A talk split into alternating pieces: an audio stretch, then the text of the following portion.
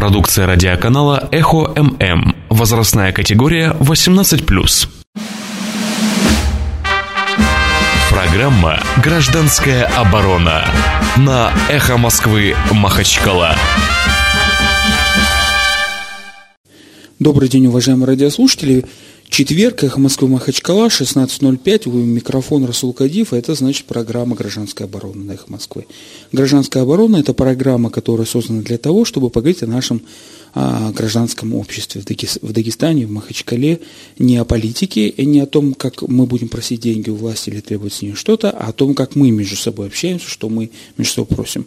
В программе «Гражданская оборона» мы отдаем предпочтение темам, связанным, как люди взаимодействуют между собой. На позапрошлой программе у нас были автолюбители, на прошлой э, клуб велосипедистов.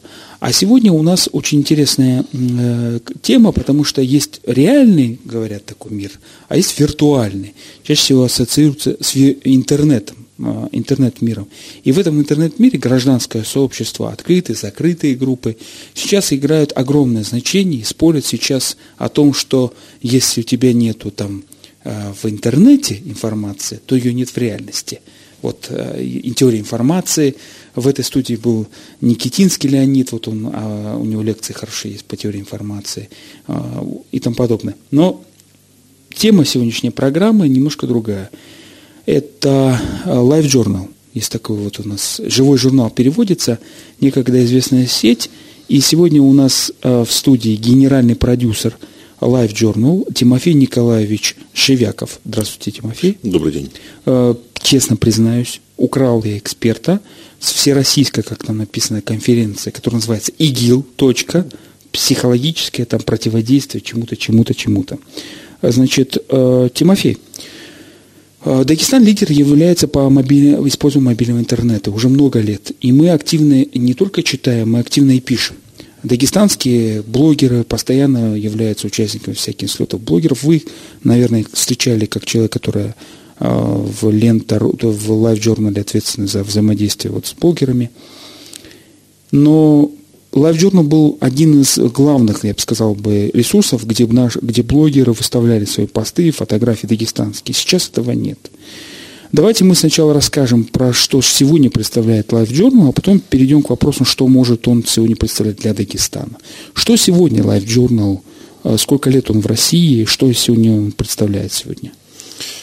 Life Journal в России существует, если мне память не изменяет, с 2001 года. А золотая эпоха, так называемая, живого журнала, она пришлась на 2005-2008 годы. Это был самый расцвет. Это было время, когда э, живой журнал стал самой известной дискуссионной площадкой в Рунете. И э, в последнее время, к сожалению, э, мы несколько проигрываем тому же Фейсбуку, но, собственно, вы когда задали вопрос, вы сами фактически на него и ответили. А ответ кроется в распространении мобильного интернета. А у Фейсбука существует мобильный клиент, э, очень многие пользователи Фейсбука э, смотрят, читают его, пишут в него со смартфонов, а живой журнал, он сам по своему формату, он располагает к большим обстоятельным текстам, серьезным. И поэтому, естественно, с телефона их набрать очень сложно. И дискутировать, разворачивать серьезные дискуссии с телефона сложно. А сейчас мы приоткрою, скажем так, завесу тайны. А, сейчас мы этот вопрос очень активно решаем, и уже в феврале а, наступающего года мы, скажем так, объявим о серьезных изменениях, которые произойдут а, с нашей платформой, которые полностью, я не скажу, что полностью изменяют концепцию, но формат и подход это будет совершенно иной, абсолютно новый. Вы знаете, мне, я как пользователь гаджетов не умел, я все-таки гуманитарий, я уже побаюсь всяких обновлений, потому что что не обновление, то Windows, там, то iOS, то Android, то, извините, все хуже и хуже. Э, у LiveJournal есть клиент мобильный, но я согласен с вами, что э, это, я бы сказал так, если Facebook и Twitter – это соцсети для одного большого пальца, то есть набираем текст большим пальцем, поколение одного большого пальца называется, да, сейчас, а LiveJournal – это поколение там пятерни, там, или десятерни, если так сказать. А, смотрите, то, то, о чем я говорю, то обновление, которое мы сейчас собираемся выпускать, оно а, учитывает вот именно те ошибки, которые делают все. А, все ходят по одним и тем же граблям, все стремятся как можно больше украсить, э, как можно больше добавить всяких кнопочек, рюшечек, всего остального прочего. Здесь очень важно то, о чем я говорю. Live Journal – это всегда в первую очередь текст и дискуссия. Это самое главное. И к этому мы, собственно говоря, на уже качественном уровне сейчас вернемся. Вот. Совсем детально не буду раскрывать, но поверьте, я как э, старый, старый блогер ЖЖ, как один из старейших тысячников, который, человек, который с, живу в журнале с 2005 года, и я принимал участие э, в разработке новой концепции, и скажу, она мне очень нравится.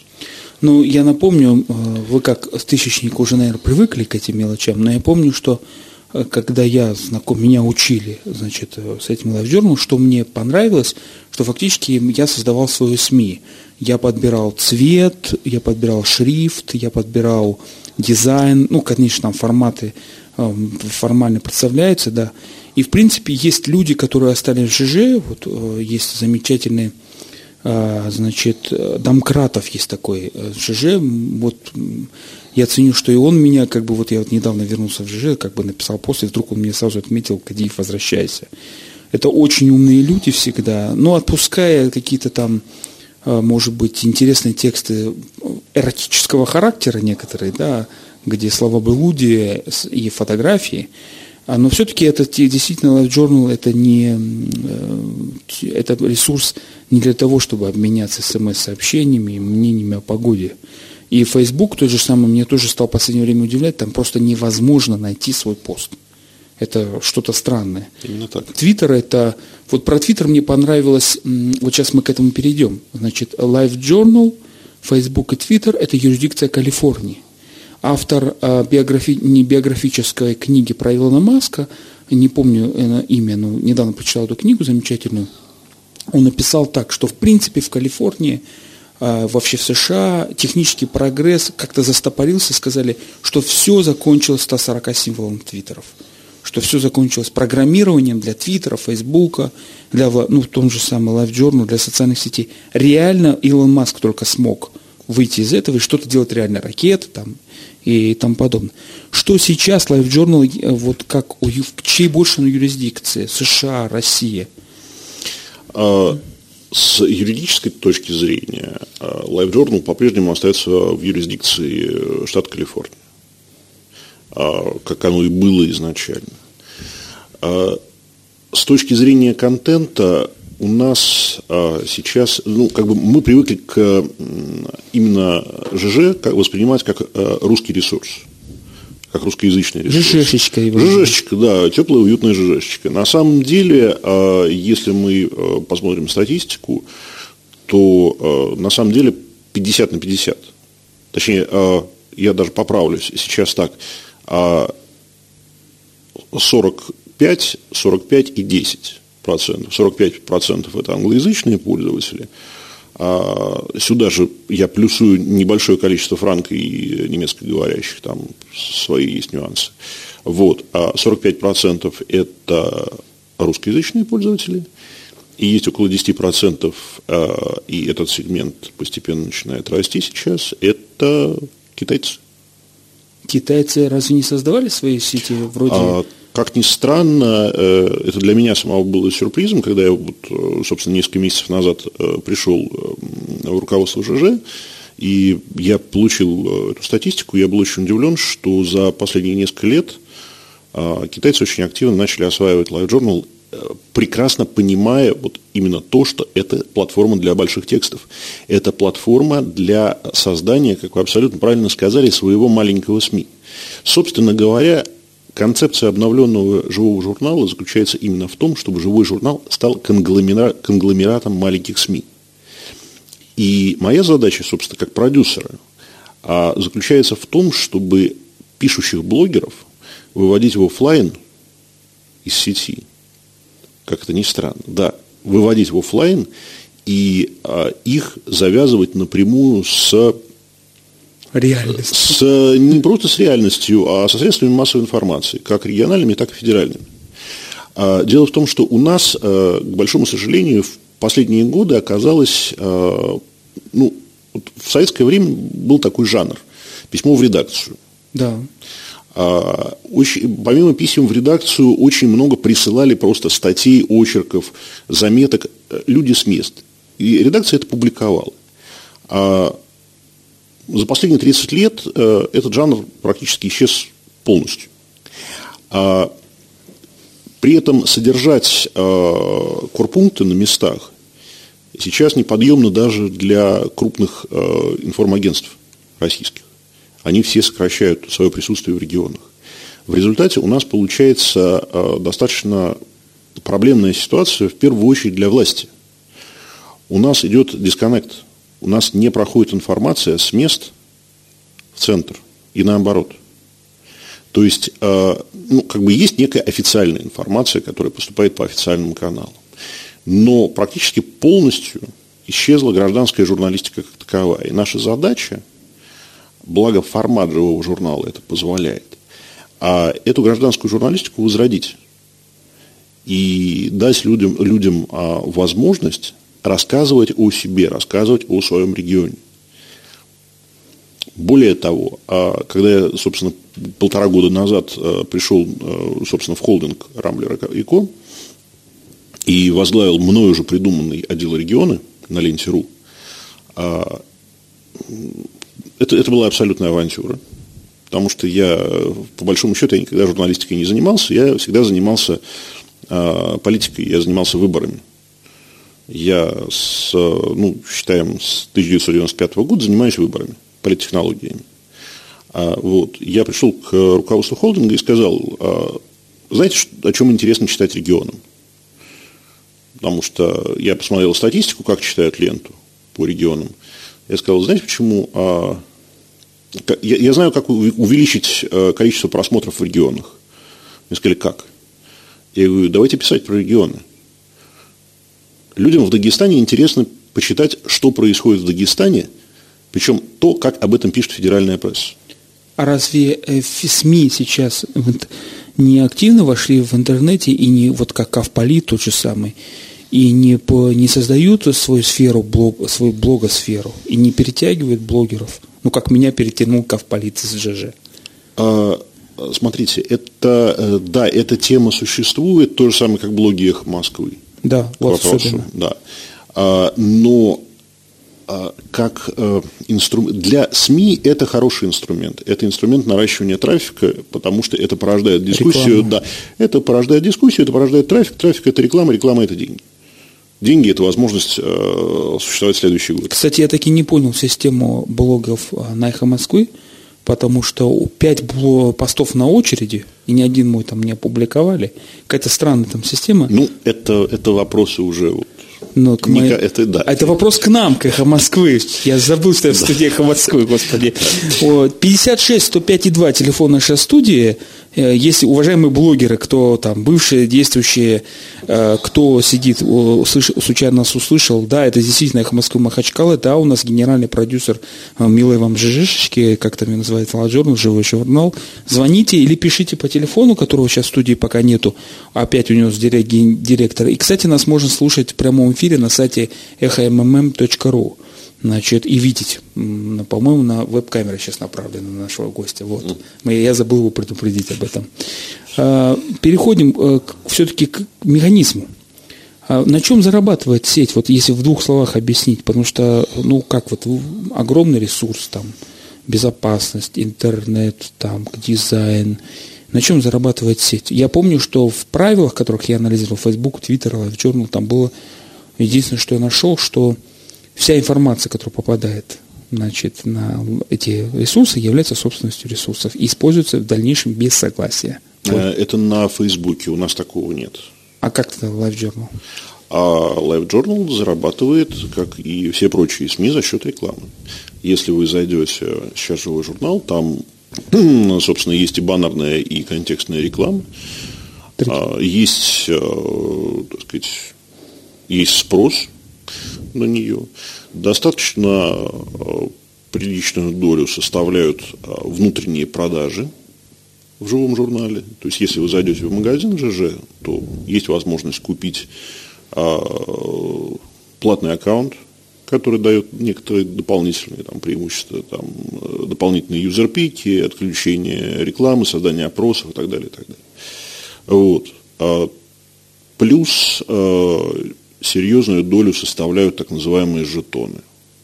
Это возможность за вот виртуальные, купить за реальные деньги деньги виртуальные и уже за эти виртуальные деньги а, оплатить э, свое попадание в промо или в платный топ. То есть э, ваш пост в вашем журнале, он будет размещен на главной странице. Ну, в зависимости от э, заплаченной суммы, там варьируется время, сколько он, он, он там провисит. Как вз, э, взаимодействие происходит между, если она есть, грубо говоря, сейчас американской администрацией Live Journal, и если она есть, и как она существует, российской? Uh, ну, скажем так, администрация uh, Live Journal на самом деле существует только одна, она существует американская. А в России существует э, техническая дирекция, которая занимается вопросами программирования, и существует э, редакция, которая сейчас занимается ЖЖЖ, э, журналом ЖЖ. А, и существует, соответственно, продюсерская группа, которую я возглавляю, которая занимается выводом блогеров в офлайн, а также всяческими офлайн мероприятиями. То есть вся официальная административная составляющая, она в Штатах. Ну, пос, поскольку мы находимся э, до юра в юрисдикции, так сказать, э, США. 56 105 2 телефон нашей студии. Это не американский агент у нас в студии, это всего лишь генеральный директор. Продюсер. Про, генеральный продюсер Live Journal в России. А, Тимофей, вот такой вопрос. А, в ЖЖ была такая функция. Я помню, даже я один раз воспользовался на горячую голову. Это создание сообщества, групп. Это, в принципе, это сейчас функция есть там. Конечно. В Фейсбуке, везде. А, Она и в ЖЖ сохранилась. В ЖЖ сохранилась. Конечно. Но сколько примерно а, сообществ и насколько они а, пользуются. То есть я, это такой переходный вопрос, мы перейдем сейчас ближе к теме конференции, на которую вы приехали. То есть вот есть открытая лента, кто на нее подписывается, там друзья, ограничения, а есть еще группы. Насколько, сколько групп таких есть, э, крупных, некрупных, как эта функция у вас сработала? А, ну, смотрите, назвать точное, э, ч, да. Ну, ну да, точное число сообществ, сколько их вообще есть, э, я затрудняюсь по одной простой причине. А очень большое количество сообществ регистрировалось и потом как бы ограничивалось одним-двумя участниками и затухало. А при этом, значит, сейчас, вот буквально неделю-две назад ко мне с тем же вопросом обращался РБК. Вот, а, значит, ну, это к, перед премией Рунет как раз.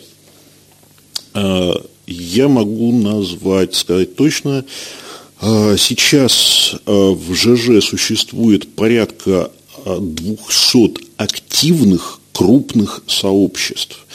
Значит, под активными я подразумеваю сообщество, где появляется как минимум один пост в день одна запись в день. Под крупными я подразумеваю сообщества, насчитывающие от 5000 человек и более. Самые крупные насчитывают э, несколько десятков тысяч. Ну, вот. Э, это достаточно большая, э, реально большая аудитория. Ну, соответственно, их вопрос такой. О чем они? Политика, кино, там что? А, сообщество ЖЖ, вот эти вот наиболее активные, наиболее популярные, они э, о том, что волнует, интересует людей на данный момент. То есть это, это дети, э, материнство, детство, э, это э, стиль жизни и здоровье, э, это политика, разумеется, это автомобили, это фотография, э, это история. Ну, вроде бы я перечислил основные все. А, кулинария, разумеется, куда же без этого. Ну, мне со своими 118 килограммами. Соответственно, мы переходим э, к бывшей вашей профессии, ну, вот к действующей. Скажите, пожалуйста, это вот так на чистоту, прямо глядя в микрофон наших или, радиослушателей. Или, или камеру, да. да. Какую роль Life Journal сыграла в активизации оппозиции, оппозиционных волны Украины, России, вот русскоязычного вот этого вот двух этих стран русскоязычного ну, интернета? Ну, а, на, насчет Украины а, я не скажу, потому что, в принципе, а, ну, попытаюсь сейчас сформулировать. Если э, начнем с российской оппозиции, потому что это все-таки чуть раньше, 2011 год, да, а, действительно, Live Journal а, был долгое время одной из основных площадок оппозиции, но а, если мы открутим, скажем так, время вспять и посмотрим, то а, все протестные акции, основные протестные акции 2011-2012 годов, наиболее массовые в России, они координировались с помощью Фейсбука. А, по той причине, о которой мы говорили, собственно говоря, в самом начале. А, наличие мобильного клиента, наличие а, Facebook-чата и возможность достаточно быстрой реакции. Потому что Live Journal, он, он, да, он тоже использовался российской оппозицией, он частично используется по сей день. Ну, как бы э, со времен, когда по суду закрыли блок Навального для России. Вот сейчас не могу открыть. А вы через прокси зайдите пока нас тут не слышат э, представители Лиги безопасного интернета. А, ну да, конечно. Вот. Соответственно, э, Live Journal, э, он также использовался именно как идеологическая платформа, в прямом смысле этого слова, для публикации больших программных текстов и для дискуссии и обсуждений их. Это действительно так, и оно, в принципе, продолжает существовать в таком формате по сей день. Это, это правильно. А, значит, то, что касается Украины, мне э, немножко сложно судить, потому что я не отслеживал эту э, ситуацию, скажу честно, по ряду причин. Э, но э, факт, э, факт тот, что, э, э, скажем так, э, в русскоязычном ЖЖ существовала достаточно большая, большой украинский сегмент. И с началом вот э, всех событий э, в конце, соответственно, 2013 года э, они ушли вот в резкую конфронтацию с русскоязычным ЖЖ. И произошел, как я вижу сейчас, отток определенной части радикально настроенных украинских пользователей, которые ну, они исходят из того, что ЖЖ а, принадлежит э, холдингу Рамблер и Ко, а Рамблер и Ко это российская компания, соответственно, как-то не очень правильно для них, на их взгляд, писать на, на типа как русском ресурсе. А пишут они на украинском языке? Э, ну и на украинском, и на русском по-разному бывает. Соответственно, у меня другой вопрос, как человек, опять же, политику. А власти как используют ЖЖ? А, власти власти еще в том же 2007-2008 годах, а, тогда еще идеологическим, скажем так, сектором руководил Владислав Юрьевич Сурков, уважаемый, а, и он достаточно критично, я просто очень хорошо помню, я тогда работал в фонде эффективной политики у Глеба Павловского. А, вот, и Сурков тогда очень критично относился к соцсетям, к блогам в целом, считая это баловством. А вот. Но потом удалось ему объяснить, что это не баловство, а это как бы вполне реальная, серьезная дискуссионная площадка, на которой можно и нужно а, объяснять людям позицию государства, а, на которой можно и нужно вербовать сторонников. И, собственно говоря, вот с того времени началось проникновение так называемых охранителей в этот... Кибердружин? Нет, ну кибердружина это со, со, совсем из, из другой оперы. Я все-таки ну, да. не буду о коллегах плохо отзываться. Не, ну вопрос, и это, это хорошо, можно тоже в нашем эфире. 56 105 2, телефон нашей студии, программа «Гражданская оборона». В студии у нас генеральный продюсер а, ЖЖ живого журнала. Вот мы, кстати, э, по поводу того, что вы у нас первый раз в Дагестане или... Да, вы... первый. Ну, вот мы сейчас шли на радио, и мы увидели вот так вот пост для ЖЖ. А, значит, делегация школьников с плакатами, посвященными 155 лет а, «Война и мир» роману. И мы их встречаем возле памятника Льва Николаевича Толстого по роману «Хаджмурат». Хаджмурат, в принципе, э, по местной классификации, нынешней то классификации юридической, это лидер незаконного вооруженного формирования был. Тем более еще уходил там, то с царской армии уходил, то, в общем, бандит он был значит, по классификации. И вот они там, значит, с плакатами стоят, вот у нас с ним диалог был, там пофотографировали их. А шли мы с этой всероссийской конференции, и, в принципе, э, конференция-то против ИГИЛ, как бы, да, ну, правда, не все согласились с символикой конференции и подходом.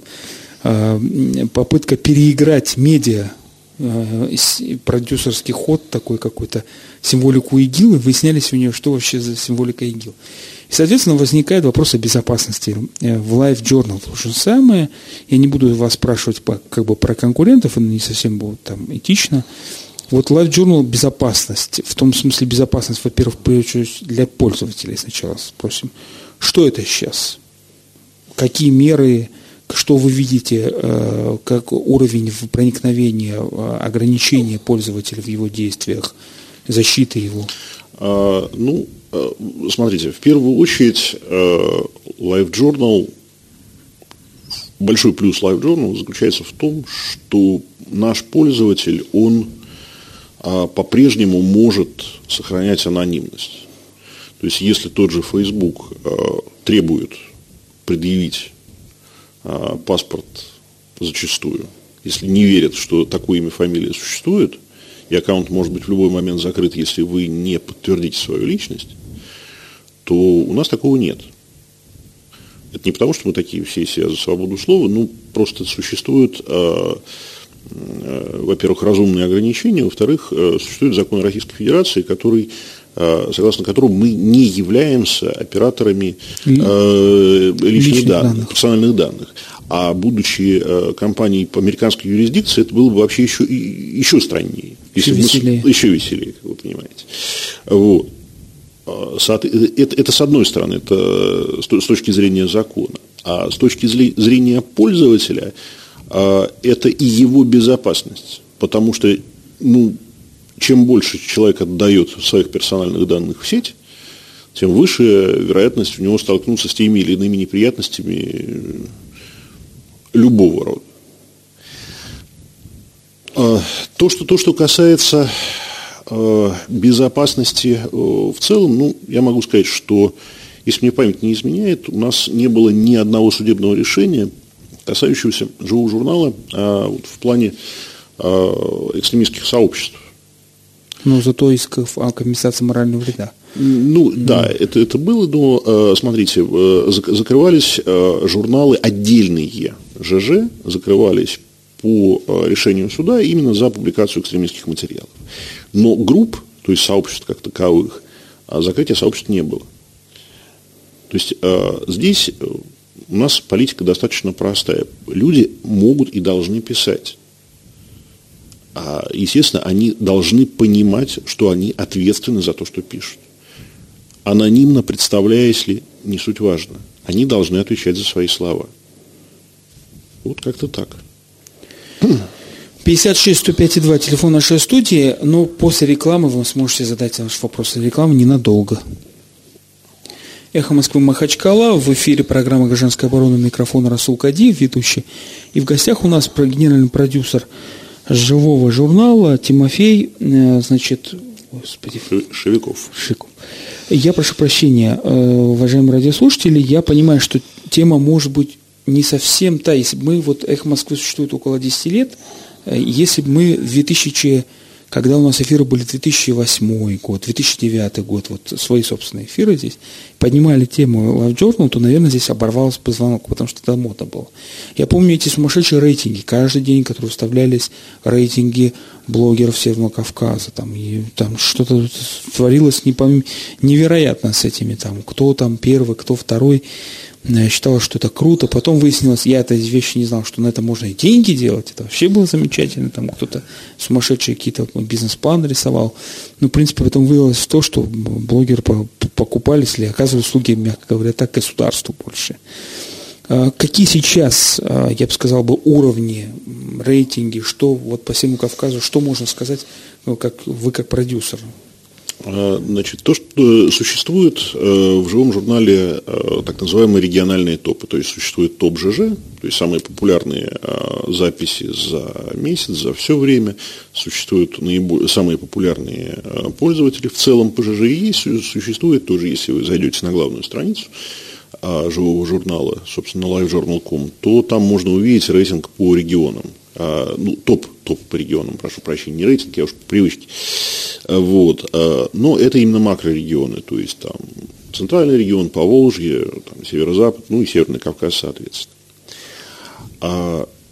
Рейтинги, да, действительно, там 2005, 2006, 2007, 2008 год, они были очень модны, они были очень популярны. А, всеми мерились, бегали, смотрели, у кого рейтинг больше. Сейчас это не имеет смысла по одной простой причине. А если мы рассматриваем ситуацию десятилетней давности, то а, эти рейтинги, они действительно имели смысл, потому что была одна платформа. Да? То есть была, была платформа живого журнала, а, были там несколько других на тот момент еще платформ, там те же Одноклассники, тот же Контакт был, да? но они не пересекались. Это были абсолютно разные. А, был ли в интернет, значит, это были не пересекающиеся аудитории. А последние годы мы видим а, ситуацию, что все а, социальные сети, все блок-платформы существующие, они стараются становиться универсальными и интегрироваться. То есть, допустим, вот в ЖЖ есть такая опция. Да, вы пишете, вы, вы пишете, вы можете зайти с Фейсбука, зарегистрироваться с Фейсбука. Вы можете э, и комментировать с Фейсбука. Вы можете зайти, написать пост и отметить галочкой, что отправить это в Твиттер или в Фейсбук. Да? А, то есть у вас может быть аудитория в Твиттере, у вас может быть аудитория в Фейсбуке и основная аудитория в ЖЖ. Или наоборот. Там, основная аудитория в Фейсбуке, а живой журнал вы используете только как площадку для больших текстов. Да? То есть у вас получается три аудитории, там, условно говоря, там, 3, 4, 5 аудиторий, которые частично пересекаются а, друг с другом. И э, в подобной ситуации высчитать рейтинг средневзвешенный, ну, понимаете, это, это будет... Э, Этим это, занимался Яндекс. А Яндекс занимался, когда это были вот именно отдельные платформы. Они отказались, как только вот пошла интеграция, они от этого отказались, потому что мы начинаем а, складывать а, рабочих с лопатами. Вот. То есть по, по цифрам получается, но по факту получается полный бред. И э, здесь мы не можем говорить о большей или меньшей влиятельности человека, о большей или меньшей влиятельности блогера, а, потому что он может быть более влиятельным в ЖЖ, он может быть более влиятельным в Фейсбуке, но это не коррелирующая аудитория. Он просто существует в разных платформах, на разных платформах, на, на разных уровнях. Ну, соответственно, так как вы в начале программы сказали, что вы решили заняться выводом в офлайн блогеров ЖЖ, и как бы соединение их со СМИ, а, какие планы на Северный Кавказ? За покорение Северного Кавказа. На Северный Кавказ у нас самые большие планы.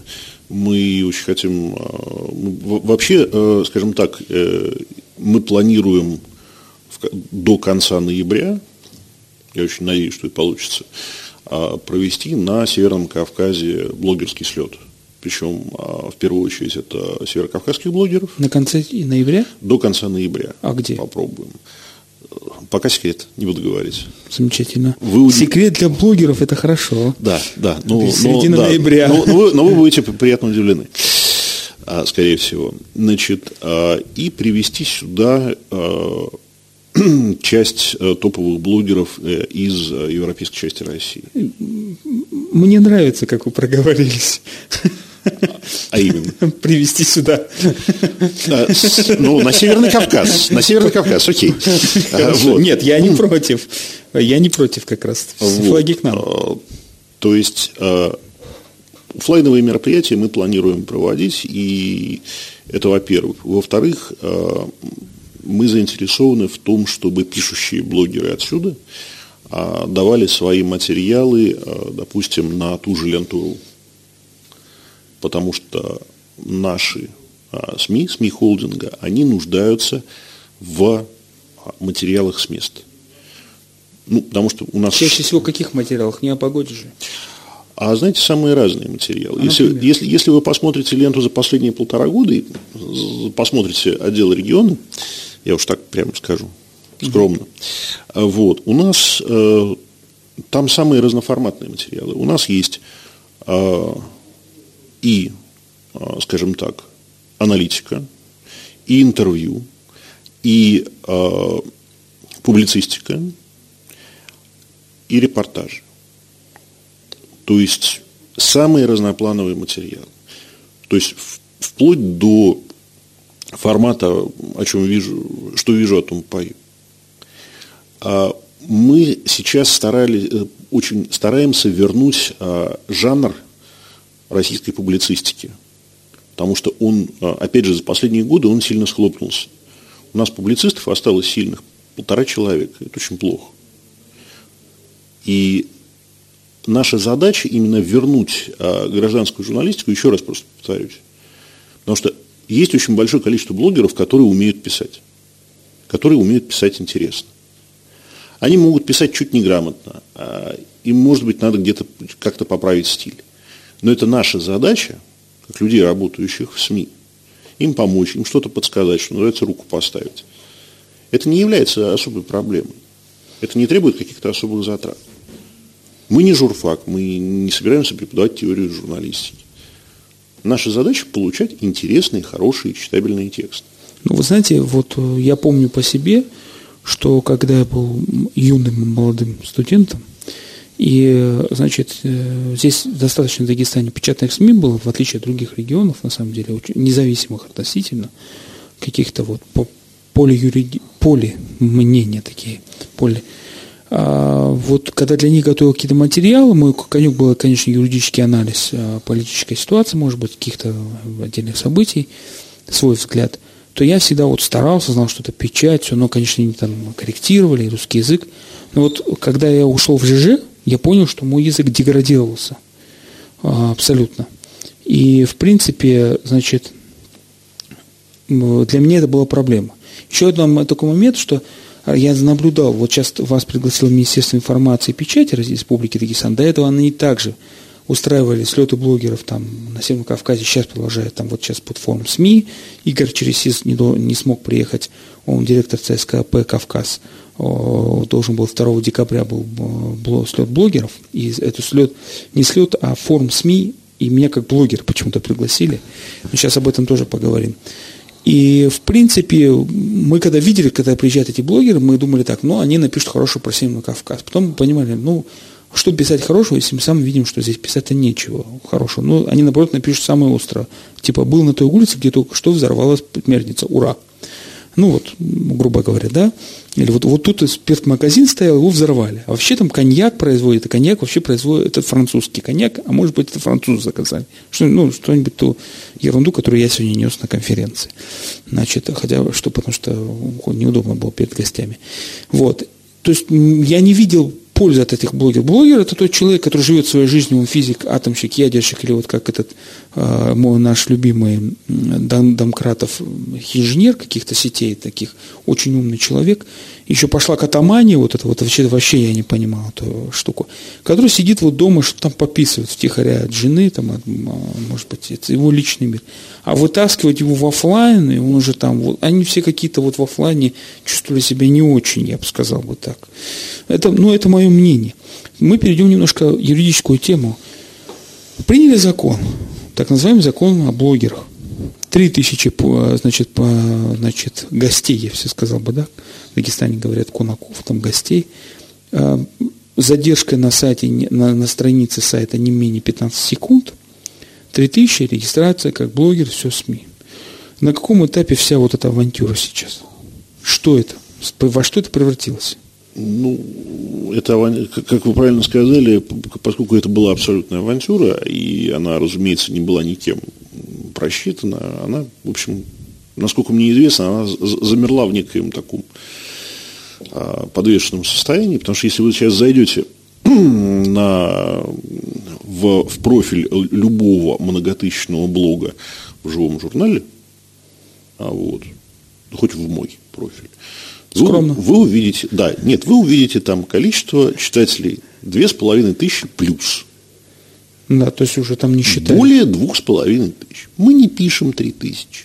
Мы пишем 2, плюс, вот две, две с половиной плюс. Но есть же инструменты Рамбы, это Яндекса. Это другой разговор. Просто, понимаете, дело в том, что у нас, согласно закону, а, нету обязательности регистрации блогера как СМИ от него могут потребовать. Угу. Да? Но во всех остальных случаях это чисто уведомительная практика. Потому что у нас, э, сказав А, к большому сожалению, как всегда, не знают не то, что как сказать Б, они не знают, как это Б пишется.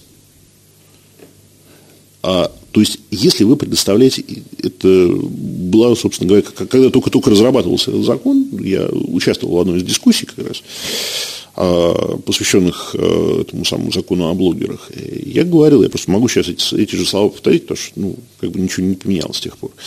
А, если вы говорите блогер, у которого аудитория больше трех тысяч человек, он является СМИ. И он должен регистрироваться как СМИ. Окей, ребята, давайте тогда, если этот блогер является СМИ, значит, он должен не только нести ответственность. У него есть права. У него есть полные права согласно закону о СМИ. Открываем закон о СМИ и читаем. Ну нет, сказали мне, это же блогер, это же не СМИ. Я говорю, не-не-не, стоп, подождите, погодите, погодите. Вы сказали, что он СМИ. Вот сейчас вы говорите, что он СМИ, а через минуту вы говорите, что он не СМИ. Вы уж определитесь, либо одно, либо другое. Если он СМИ, тогда он имеет право делать запросы в органы госвласти, получать ответы в установленный срок. Он имеет право аккредитовываться при органах госвласти он имеет право не раскрывать источники информации, кроме как по суду, ну и так далее, и так далее, и так далее. Да, он самый. Да, ну вот. просто это я зашел просто тут на страницу гостя, хотя он так не называется, тут через Яндекс нашел. Но э, тогда возник, возникает еще другой вопрос, который я не могу не задеть. Я сегодня, э, вы не заметили, я тихо, как блогер, на свой гаджет записал ваше выступление на пленарке. Mm-hmm. Частично там памяти не хватило. Ограниченные люди мы. Все ушло на Яну Амелину. Значит, э, в вашем выступлении есть такая фраза. Касалась борьбы с экстремизмом. Мысль, не фраза, а мысль. О том, что вы против того, чтобы людей... Вот, вот вы говорите, что все, что запретно, это сладкий, сладкий плод, вы запретили ИГИЛ она, вы становитесь э, романтиком. Кстати, наш гость, оказывается, кандидат исторических наук, да. историк. И вот в качестве историка, говорит, есть много, множество легенд, в принципе, и вот мы вот с той конференции, где я вас украл, то вот во второй части, мы эти легенды по поводу Афганистана особо очень весело э, показали. Озвучили, да. Озвучили, да, когда выступающий приводил пример Афганистана, я спросил, а вы, простите, кто там законное правительство грохнул? Там, случайно не мы, так, мимо проходя спецназом. Ну, это ладно, бог с ним, история. А, вот ваша позиция, что нельзя выдавливать закрытое общество. Надо как можно больше открывать, как можно больше этих людей, которые стремятся познать а, что-то интересное в том же самом исламе. Кстати, наш гость, вот радиослушатель, меня удивил а, вопросами своей стилистики познанием исламской истории в принципе, и даже вот владение инструментарием. Очень мне интересно стало, это даже, ну, это отдельно, может быть, в следующий раз, когда приедете на слет блогеров, как, э, когда вы это сделаете. Вот поясните эту позицию свою, ведь она, она прямо противоположна заявлениям других, допустим, участников конференции, которые, вот говорил там Лига безопасного интернета о том, что нам, мы считаем победой, если э, эти все маргиналы ушли в закрытые группы на всякие там э, прокси там или куда они там. Ну, понимаете, дело в том, что э, да, в этом плане у нас Лига безопасного интернета абсолютно разные позиции. То есть они считают, что если ты видишь порнографию, то достаточно закрыть глаза, как порнография исчезнет. Но не исчезнет она. То же самое. От того, что мы а, загнали экстремистов в закрытые группы, они не, не исчезли. Они просто начали вариться в собственном соку, и мы не знаем, что у них там происходит и что они там придумывают. Задача, еще раз, запретить – это самое простое. Если, если ты запре... вообще, ну, как бы это, это уже совсем моя позиция, это я говорю от себя уже, не как э, представитель живого журнала, да, это я говорю лично, как э, Тимофей Шуяков, как э, историк. Запрет – это проявление слабости. Интересно. Е, ну, существует, естественно, существует как бы запрещенные э, по закону вещи. Да? У нас существует уголовный кодекс. У нас существует административно-правовой кодекс. Да? Он э, вполне четко, ясно обрисовывает, что у нас находится за пределами правового поля. Будьте любезны оперировать именно этими вещами, именно этими понятиями. Потому что как только мы начинаем размахивать запрещалкой, мы попадаем в идиотскую, в идиотскую ситуацию мы начали запрещать, э, там, условно, символику фашистской Германии. И что у нас получается? Символику фашистской Германии, фашистской Италии, прошу прощения. Да? Стал модный фильм «17 мгновений весны». Да нет, бог, бог с ним. Нет, э, в художественных э, целях, как мы знаем, эту символику допустимо использовать. Но, простите, символика официального самолета президента Финляндии – вы никогда не обращали внимания, что там на хвостовом лонжероне? Не летал. Синяя свастика. Замечательно. Ну, потому что она там была исторически. Потому что она была еще раньше, чем она появилась в Германии. Да? А, ладно, бог с ним. А, ликторский пучок, который был символом фашистской Италии при Муссолини. Ну, будете, это... будете, будете в Москве, пройдитесь вдоль, вдоль ограды Александровского сада, которая, так сказать, при, примыкает непосредственно к могиле это, не, это известные символы, арийские, это итальянские, да, да, да. находили, да. но это еще древнее, да. чем итальянские да, символы. Да, ну, символика, символика. И, понимаете, то есть, э, не надо, как только мы что-то начинаем активно запрещать, мы, э, мы не кого-то огораживаем, мы себя огораживаем мы сами сокращаем себе пространство для маневра. Если мы говорим вот этим всем радикалам, да, вот если человек не бегает, не стреляет, не взрывает, не режет головы, его можно вполне еще переубедить. Зачем мы его загоняем вот в ту ситуацию, когда ему остается только рвануть на себе что-нибудь неприятное и закончить свое существование? Нет мы должны его вызвать на диалог. Почему, э, когда вот возьмем классическую ситуацию, когда вот, не дай бог, конечно, берут кого-то в заложники, кто идет в первую очередь на эту точку? Идет переговорщик. То есть профессионал, который способен... Который способен объяснить, перег... уговорить, убедить. Ну, но, в принципе, сейчас так вы же видели на конференции, что преобладает мнение замочить. Ну, да. Я, в принципе, вот э, был свидетелем интервью той же Яны Амелин для Первого канала, который сказал, что с одной, вот ее заявление о том, что нормальные люди не идут за деньги, вот есть понятие действительно нормальной миграции, тяжелые экономические условия, условия безопасности, медицина низкая, и есть шанс уйти – люди встают и уходят, как сейчас миграционные процессы из Сирии идут. Это нормальная миграция.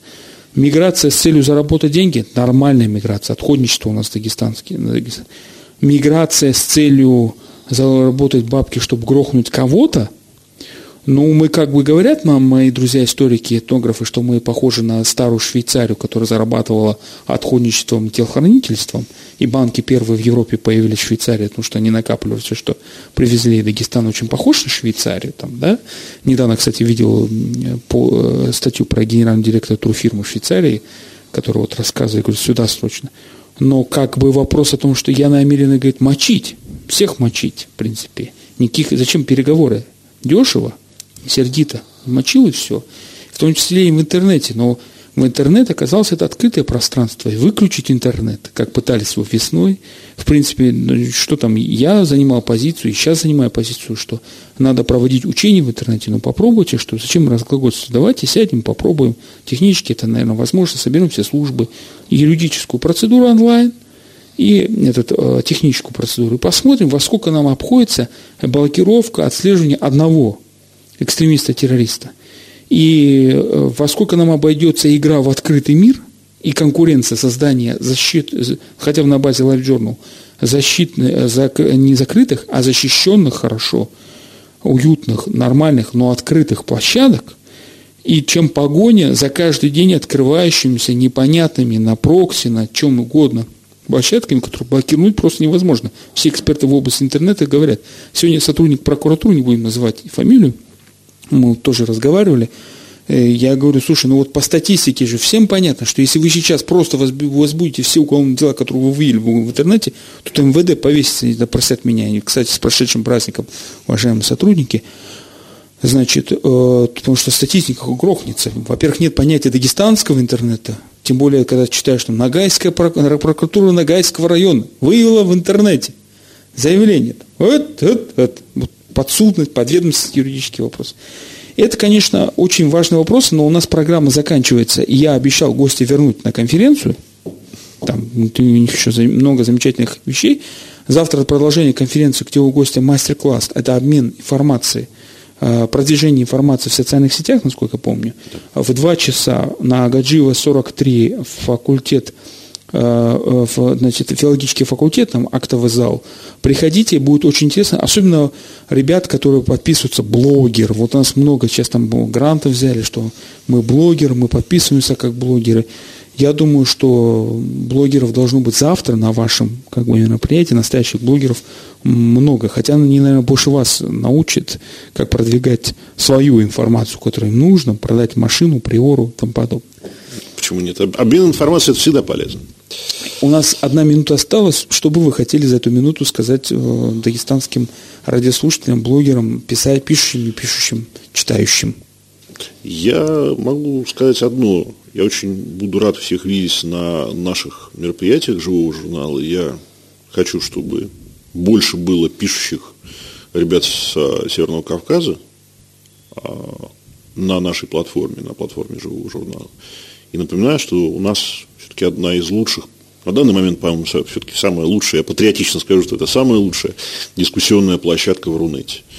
Это площадка, где можно многому научиться, многому научить, а вот, и, в общем, жить хорошо, мирно, счастливо и спокойно. От своего имени э, обещаю, что я и, наверное, радио «Эхо Москвы» будет с удовольствием выступить каким-нибудь информационным партнером всех э, ваших региональных в, в Дагестане программ, что мы единственный на Северном Кавказе, в принципе, оператор. По франшизе работаем Махамского Махачкала. Э, в Дагестане тем более поможем. До новых встреч, уважаемые радиослушатели. В офлайне в том числе посещайте наш сайт и заходите на живой журнал. Спасибо. Всего доброго. Спасибо.